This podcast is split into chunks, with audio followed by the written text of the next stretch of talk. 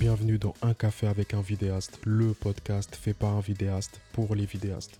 Je m'appelle Dorian Machima et je suis un explorateur de la vidéo. Je suis là pour partir dans la jungle du monde de la vidéo et te ramener les meilleurs conseils business. Et comme c'est une aventure, tu pourras retrouver mes anecdotes les plus insolites. Le but, c'est que tu utilises directement ces outils pour pouvoir vivre de ton activité. Prends ta caméra et ton café et on se retrouve dans la jungle. C'est parti pour le huitième épisode du podcast. Ça va hyper vite. Ça fait deux mois, deux mois que j'ai commencé ce podcast-là. Si tu veux m'encourager, si tu veux vraiment m'encourager pour ce podcast-là, si tu peux aller le- lui mettre 5 étoiles, ce serait génial. 5 étoiles, ça aide beaucoup pour le référencement. Et je suis toujours hyper content d'avoir les retours, d'avoir vos retours, des retours, des pistes d'amélioration, ce que vous aimez, ce que vous aimez moins. C'est toujours hyper enrichissant. Je suis toujours à l'écoute de ça. Donc en tout cas, si vous souhaitez, si tu souhaites m'envoyer un message sur les réseaux, peu importe, envoie-moi. Je suis vraiment hyper ouvert. N'hésite pas à m'envoyer un message. Si tu as des questions par rapport à certains sujets, envoie-moi un message. On peut en discuter. C'est vraiment toujours enrichissant. Je veux vraiment en savoir plus sur toi, sur tes problématiques, sur ce que tu rencontres, sur les défis que tu fais, sur les, sur les victoires que tu as, les réussites que tu as. Euh, ça m'aide à construire le podcast et à faire vraiment un podcast qui soit pertinent, qui soit réellement pertinent pour les vidéastes. Et juste avant de commencer l'épisode, je voudrais te faire cette annonce. Je fais des accompagnements stratégiques de vidéastes. Donc si tu es intéressé pour pouvoir mieux structurer ton activité et pouvoir arriver et atteindre certains objectifs, tu peux cliquer dans le lien qui est dans la description et pouvoir prendre un appel avec moi. Pour l'épisode du jour, j'ai un sujet qui me tient à cœur. J'ai un sujet qui me tient à cœur. Quelque chose dont j'ai envie d'en parler et d'en parler plus profondément dans cet épisode-là. Le titre de l'épisode, c'est Développer son activité de vidéaste en ayant une vision long terme. Développer son activité de vidéaste en ayant une vision long terme. C'est quelque chose qui est hyper intéressant parce que c'est quelque chose dont je sais que peu de vidéastes font. Peu de vidéastes se posent et essayent de développer leur activité sur un an, sur deux ans, sur trois ans, sur quatre ans, voire plus. Donc le but c'est pas d'être devin, le but c'est pas de, se dire que dans quatre ans ça ce sera à la mode forcément, c'est c'est pas ça le but, mais le but c'est de faire en sorte que les actions que l'on met en pratique dès aujourd'hui vont pouvoir nous apporter quelque chose de positif dans six mois, dans un an, dans deux ans. Dans cet épisode, j'ai envie de revenir sur ce, principe-là et faire en sorte que ce principe-là soit compris. Je vais m'expliquer. Dans l'entrevue, dans la discussion que j'ai eue avec Loïc la semaine dernière, il a dit quelque chose qui est intéressant. Il a dit que selon lui, il y a les business lifestyle et les business empire. Donc les business empire, c'est un business qui sera toujours en croissance, euh, croissance en termes de chiffre d'affaires, croissance en termes d'effectifs, croissance en termes de, mission, on va dire, perpétuelle. Et un business lifestyle, c'est un business qui va s'adapter à ton style de vie. C'est un business qui va faire en sorte que tu pourras profiter de moments avec ta famille, euh, profiter de certaines choses. Donc il a opposé ces deux visions-là, la vision lifestyle et la vision empire. Le but ici, c'est bien sûr, bien sûr, c'est très schématisé. Et c'est juste pour expliquer quelque chose. La réalité, on le sait, est beaucoup plus nuancée que ça. Il y a beaucoup plus de nuances dans chaque chose. Il y a des personnes qui ont créé un empire, mais qui, ont pourtant un lifestyle qui est hyper, euh, hy- hy- hyper bon pour eux. Et d'autres personnes qui ont un petit business, avec peu de clients, mais qui sont obligés de travailler dedans 24 heures sur 24 et 7 jours sur 7. Donc, bien sûr, la réalité est beaucoup plus nuancée que ça. Mais ce que j'ai trouvé intéressant avec sa vision, ce qui m'a vraiment interpellé dans sa vision, et c'est pourquoi je t'en reparle cette semaine, c'est que Loïc a une vision de son activité. Et les choix qu'il fait dès aujourd'hui sont pour son avenir. Il se voit dans 5 mois. Il se voit dans 6 mois, il se voit dans 2 ans, il se voit dans 3 ans. Il a au moins cette, euh, vision-là. Il sait, bien sûr, il ne sait pas exactement ce qu'il va faire dans 5 ans, dans 10 ans, mais il a une vision sur son avenir. Et c'est quelque chose que beaucoup de vidéastes n'ont pas. Beaucoup de vidéastes n'ont pas une vision de l'avenir. Je vais te donner un exemple de ça. Beaucoup de vidéastes acceptent toutes les missions, tous les tournages, toutes les vidéos. Tantine Gertrude va se marier, ils acceptent. Leur ami euh, JP veut une vidéo pour euh, sa marque de, euh, de je ne sais quoi, ils acceptent. Un tel fait ceci, ils acceptent. Donc, accepter, mais quand je dis ils acceptent, c'est ils acceptent aussi le prix. C'est-à-dire qu'ils vont facturer 200 euros là-bas, ils vont facturer 500 euros là-bas, ils vont facturer 700 euros là-bas.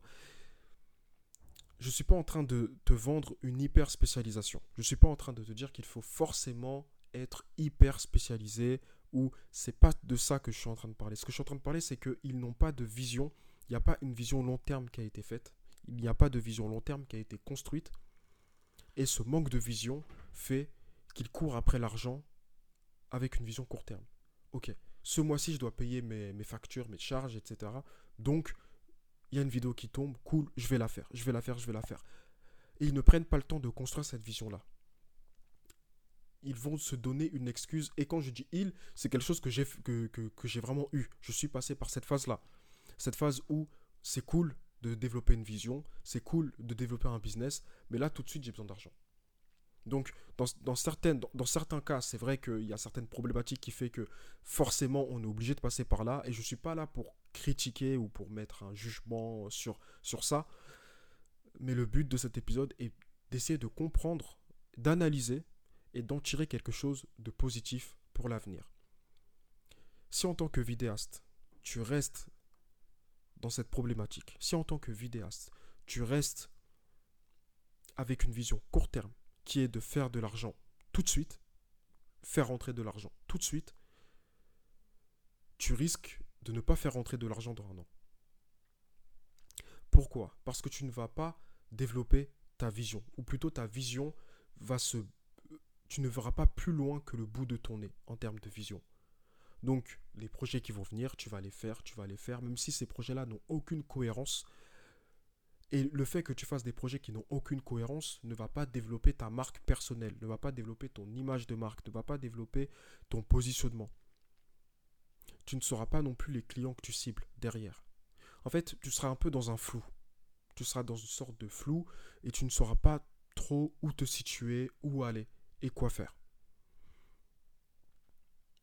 Et c'est d'ailleurs pour ça que un des conseils que je donne le plus, qui est un, qui un tips, un petit tips mais tellement puissant, est de chaque semaine prendre le temps de se poser avec une feuille et avec un stylo et de se demander, ok, qu'est-ce que je fais? Qu'est-ce que je fais? Quelle est la suite pour mon activité? De prendre ce temps-là. J'en ai déjà parlé dans le podcast, j'en reparle parce que c'est tellement important mais de se demander où est-ce que je vais, qu'est-ce que j'ai envie de faire. Maintenant, je vais te dire c'est quoi avoir une vision? Avoir une vision, c'est lorsque tes compétences, lorsque tes envies, et lorsque les envies et les besoins de tes clients se rencontrent. Avoir une vision, c'est lorsque tes compétences, lorsque tes envies, lorsque les envies et les besoins de tes clients se rencontrent.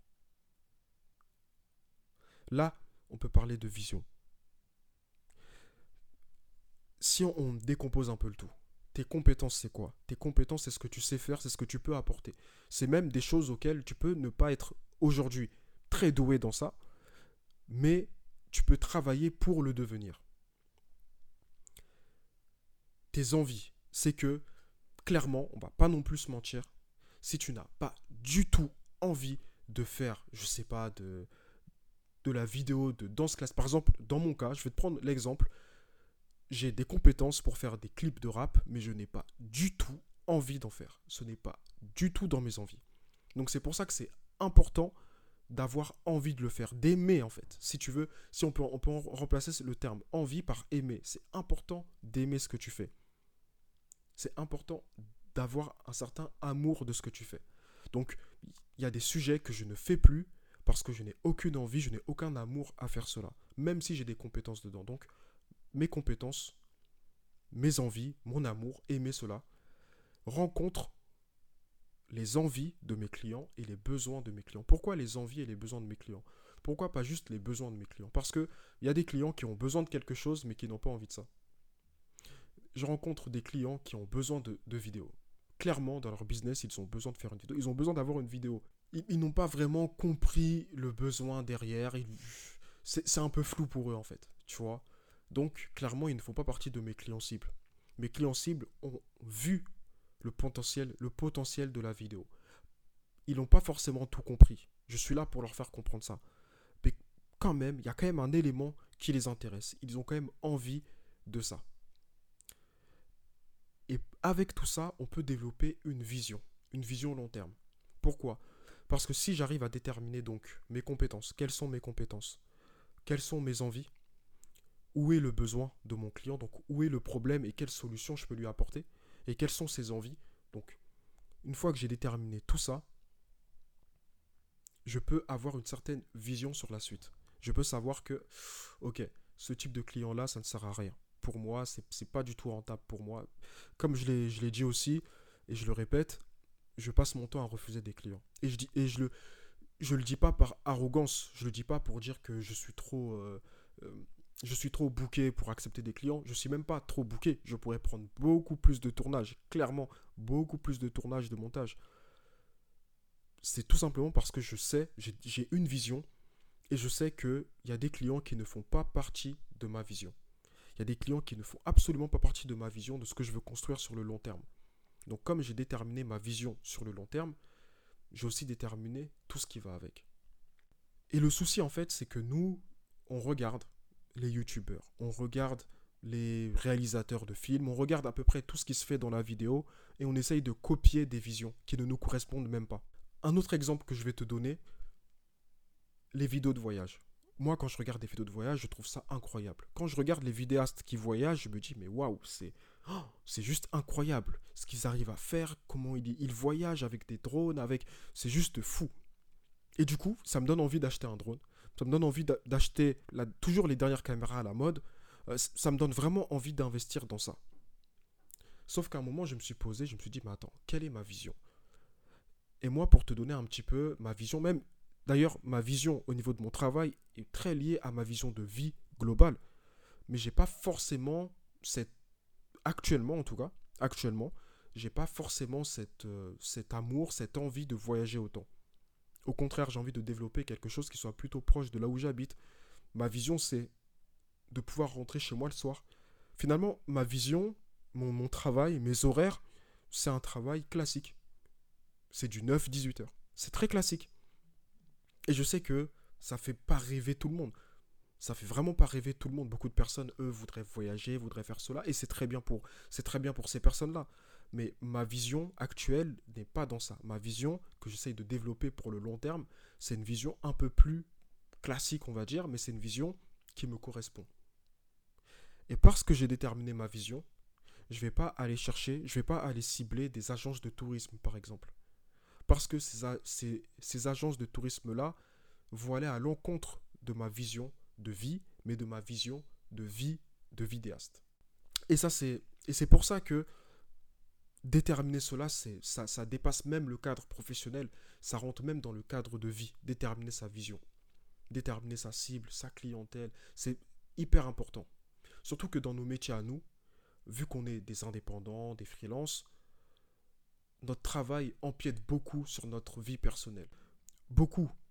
Peut-être même toi qui m'écoutes, tu travailles peut-être dans ta chambre, peut-être que tu ne travailles pas dans un bureau, mais tu travailles dans ta chambre, dans ton salon, dans ta cuisine, peu importe, tu travailles depuis chez toi. Ça empiète énormément. Peut-être que dès qu'on t'appelle pour un tournage, tu peux être chez toi aujourd'hui, mais on t'appelle pour un tournage ce week-end, tu avais prévu quelque chose, mais tu es obligé d'annuler parce que tu as ce tournage-là qui vient et tu dois le réaliser. Peut-être que... Enfin, ça empiète beaucoup nos vies personnelles, c'est quand même un fait, c'est quand même réel. Et c'est d'autant plus important pour nous de comprendre notre vision pour pouvoir ensuite l'utiliser à notre avantage. Maintenant, pour reprendre un élément qui revient beaucoup chez les vidéastes, c'est le choix du matériel. Le matériel que l'on utilise. On apporte une importance énorme au matériel. Je veux qu'on aille en profondeur dans ce besoin-là. Parce que, encore une fois, ta vision vient avant ton matériel.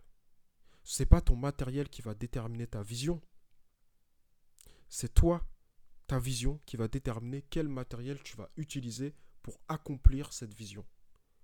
Et quand je te parle de matériel, je te parle aussi d'outils. Ça peut être ton Mac, ça peut être enfin, ton ordinateur, ton Mac ou ton PC.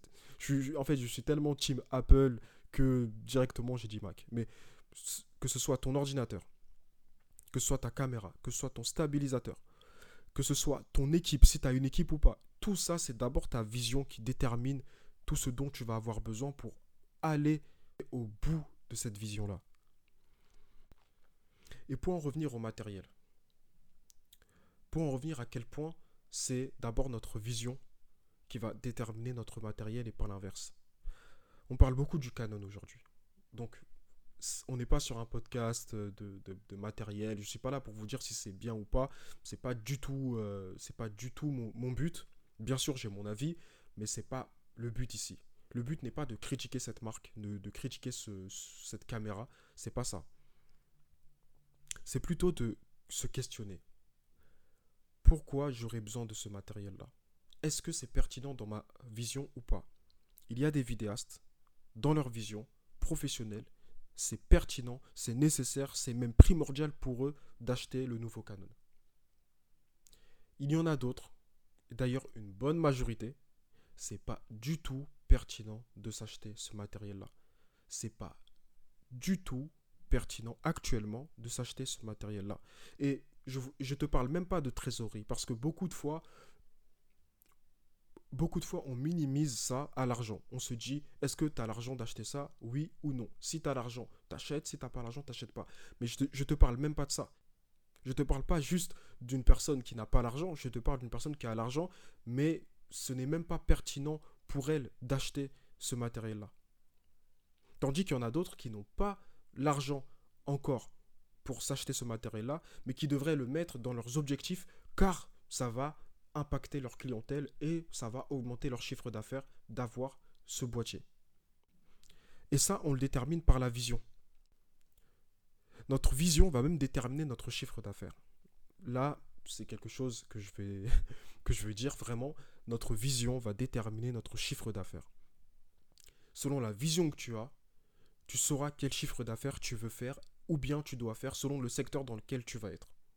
Ça peut être 40 000 à l'année, 50 000, comme 100 000, 150 000, 200 000 à l'année, peu importe, mais ta vision va déterminer ton chiffre d'affaires. Bien sûr, c'est pas aussi simple. Il suffit pas de dire que, ok, moi j'ai envie de faire tant euh, pour pouvoir le faire derrière. Bien sûr que non, c'est beaucoup plus compliqué que ça. Mais ça a toute son importance. Et pourquoi je t'en parle? Pourquoi je te parle de ce sujet-là? J'aime bien dire cette question-là. J'aime bien t'expliquer pourquoi je te parle de ce sujet-là avec une anecdote personnelle que j'ai vécue moi-même dans ma vie euh, de vidéaste. Il y a... Et là, promis, je te parle pas du rap. je te parle pas des clips de rap, j'en ai beaucoup parlé. Je vais te parler d'autres choses. J'ai, pendant une période, réalisé beaucoup de vidéos de mode. Je faisais beaucoup de vidéos de mode pour des, pour des, euh, pour des créateurs, pour des marques, pour des j'en faisais énormément. Et en fait, durant ce moment-là, vu que j'étais encore dans une période où j'acceptais à peu près tout, c'est-à-dire, ce que je voudrais te dire, c'est que à l'heure d'aujourd'hui, ce n'est pas que je refuse tout, ce n'est pas que je suis hyper spécialisé que dans une seule thématique. Non, c'est pas ça. Mais c'est que j'ai défini là où je voulais aller. Et je sais quel client j'ai envie de servir et quel client je n'ai pas envie de servir. Je sais ce que je dois faire pour attirer tel client et je sais ce que je ne dois pas faire pour attirer tel client. C'est surtout ça que j'ai réussi à définir. Je suis toujours en évolution, je suis toujours en train de me re-questionner jour après jour comment je peux faire pour améliorer mon offre, mon positionnement, comment je peux faire pour m'améliorer moi-même en tant que vidéaste. Je me re-questionne comment je peux faire pour mieux servir mon client, donc tout le travail d'empathie derrière. Mais disons que la vision elle est claire et que la vision elle est alignée avec là où je vais être dans un an, dans deux ans, dans trois ans. Et donc, mais à cette époque, c'était pas le cas. À cette époque, on m'appelait, on me disait, tu veux, il euh, y a une vidéo à faire pour ça, je le faisais sans me poser une question de du pourquoi je le faisais. Et donc, je faisais beaucoup de vidéos de mode. Je faisais beaucoup de vidéos de mode. Et en fait, ce qui s'est passé, c'est qu'un jour, il y a donc euh, une euh, créatrice d'une marque de vêtements, si je me rappelle bien. Je me rappelle bien, j'ai même le nom en tête. Je le dirai bien sûr, bien sûr, je le dirai pas. Je dirai pas quelle était la marque. Qui m'appelle, qui me contacte pour une vidéo, pour un projet. Elle veut une vidéo. Elle a certains besoins, mais vu que ma vision n'était pas définie, vu que j'avais pas défini ma vision, j'acceptais tout. À cette époque, vraiment, j'acceptais tout. On pouvait me proposer n'importe quoi, j'allais accepter. À ce moment-là, je dis mon, prix, mon budget, elle me donne une réponse positive. C'est cool. Et tout ce que je voulais, c'était ça. Et j'avais cette. Et vu que j'avais pas développé une vision, mon, mon but. Mon but était juste. J'avais un peu ce, cette culpabilité lorsque je parlais d'argent avec ce client-là comme mon but n'était pas vraiment de l'aider, comme mon but n'était pas vraiment de lui apporter de la valeur, mais mon but était juste de faire une belle vidéo, donc juste de me faire plaisir, derrière j'avais une culpabilité. Et j'avais cette sensation de lui soutirer de l'argent, de lui prendre de l'argent, pas de lui apporter quelque chose. Pas dans ma vision, je n'étais pas un investissement. J'étais une perte. J'étais une dépense. Alors que clairement, lorsque tu appelles un prestataire vidéo, c'est un investissement que tu fais qui, va, qui est censé te rapporter des retours, te rapporter de l'argent en retour, te rapporter des bénéfices, du chiffre d'affaires. Mais dans ma, vision à moi, c'était pas ça. Parce que ma vision, c'était de faire des belles vidéos. Ce que je voulais, c'était devenir le meilleur vidéaste de la Terre. Ce que je voulais, c'était faire les meilleures vidéos, de faire les plus belles vidéos. Mais ça s'arrêtait à là. Et je ne suis pas non plus en train de dire que faut faire que des vidéos moches. C'est pas, pas ce que je suis en train de dire. Mais ce que je suis en train de dire, c'est qu'une vision doit être développée et assumée. Une vision doit être développée et assumée. Ma vision de faire des belles vidéos n'était ni développée ni assumée. C'était un, un petit désir que j'avais en moi. Et toute la problématique était là. C'est que lorsqu'elle me contacte, je me dis, tiens, c'est cool, je vais faire une belle vidéo et je me fais payer. J'arrive sur le tournage, lors de cette prestation-là, je m'étais pas plus renseigné que ça sur sa marque, sur ses envies, sur la manière dont elle allait le vendre. Je m'étais pas du tout renseigné sur ça. Je lui, je lui dis, ok, on va tourner dans des lieux comme ça, comme ça, comme ça, comme ça. Et c'est tout. C'est tout. C'est tout ce que j'ai fait, c'est tout ce que j'ai apporté. Donc, elle a trouvé ses modèles, elle a trouvé à peu près ses modèles, les figurants, et voilà. Tout ce, tout ce dont j'avais besoin pour faire la prestation, j'arrive et je me mets à filmer. Et là, j'ai ce que je vais appeler la déprime du tournage. La déprime du tournage, c'est le moment où tu as ton stabilisateur à la main ou ta caméra, tu attends que quelque chose se fait et dans ta tête, tu es déprimé. Tu es juste complètement déprimé par cette prestation. Parce que tu pas à ta place en fait. Cette prestation n'est pas alignée avec ta vision. C'est un peu comme quelqu'un qui... Je sais pas, c'est un peu comme quelqu'un qui a une vision de vie, de voyager et de faire le tour du monde qui se retrouve dans un bureau à la défense en train de filmer une énième interview. T'as cette déprime-là. C'est un peu comme, à l'inverse, la personne qui rêve d'avoir un travail, en, même en tant que vidéaste, d'avoir un travail plutôt bien réglementé, de, de 9h à 18h, mais qui se retrouve en je sais pas quel pays, à Perlin-Papin-les-Oies, euh, à 23h30, loin de sa famille, loin de sa femme, loin de ses enfants, en train de filmer euh, une vidéo, euh, peu importe, tu vas ressentir cette déprime. Cette déprime, c'est lorsque la prestation que tu fais n'est pas alignée avec ta vision. Donc, je vais pas non plus sortir un mythe. Je vais pas non plus te dire le mythe du travail parfait. Je vais pas non plus te dire le mythe de la vidéo parfaite. Le travail de vidéaste ne sera jamais parfait parce que la perfection n'existe pas. On pourra toujours l'améliorer, on pourra toujours faire plus. Mais la déprime, cette déprime-là peut être évitée en ayant une vision claire de ton activité et de ce que tu veux faire et de ce que tu es prêt à faire pour arriver à cette vision-là. Ce que je vais t'encourager à faire, c'est de pouvoir prendre une feuille, de pouvoir prendre un stylo et de pouvoir faire plusieurs catégories. Une catégorie sur tes compétences. Ce que je, vraiment je vais t'inviter à faire, vraiment si tu le fais, tu pourras pouvoir gagner du temps. c'est de réfléchir à tes compétences profondes. Tu peux, aller, tu peux demander autour de toi, à tes proches, mais c'est quand même mieux que tu sois, que vraiment tu te poses et d'une manière profonde, tu réfléchisses à ce que tu peux apporter, à ce que tu peux faire. Tes compétences, ça peut être tes compétences en montage. Je vais te donner un exemple précis. J'aime le montage, j'aime la réalisation, j'aime le tournage, j'aime filmer. Donc, être vidéaste, c'est plutôt quelque chose de positif pour moi. Mais j'ai pas que ça comme compétence.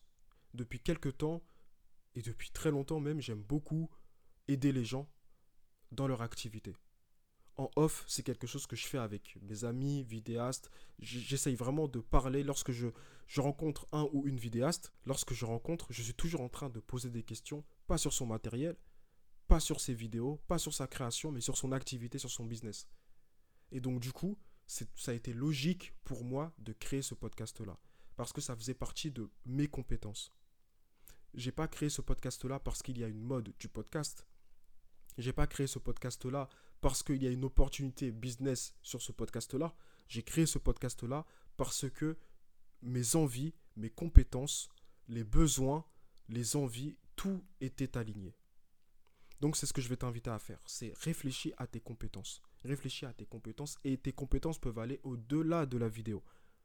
Réfléchis à tes envies, ce que tu refuses de faire et ce que tu as envie de faire. Donc quand je te parle d'envie, quand je te parle de ce que tu aimes faire, je te parle de ce que tu aimes faire dans une réalité, pas dans un rêve.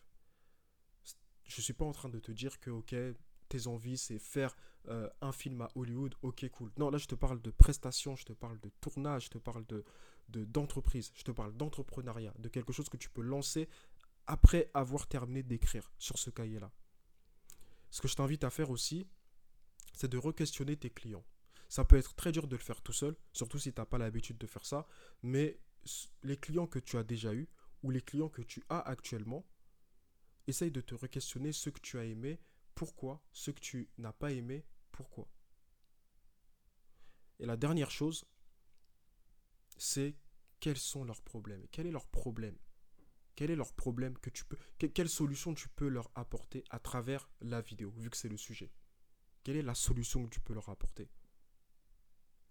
Donc, c'est un peu les, éléments que j'ai envie de t'apporter. Bien sûr, pour trouver sa vision, il faut aller beaucoup plus en profondeur que ça, mais ça peut t'aider. Ça peut vraiment t'aider dans ce podcast-là à pouvoir aller plus loin et c'est vraiment le but de ce podcast-là. C'est pour ça que c'est important de développer son activité de vidéaste en ayant une vision long terme. Et vraiment, je vous remercie, je vous remercie beaucoup tous ceux qui écoutent le podcast, tous ceux qui soutiennent ce podcast-là. Si vous pouvez aller le noter, si vous pouvez le partager autour de vous, ce serait vraiment génial. Et je vous dis à jeudi prochain pour un nouvel épisode de Un café avec un vidéaste.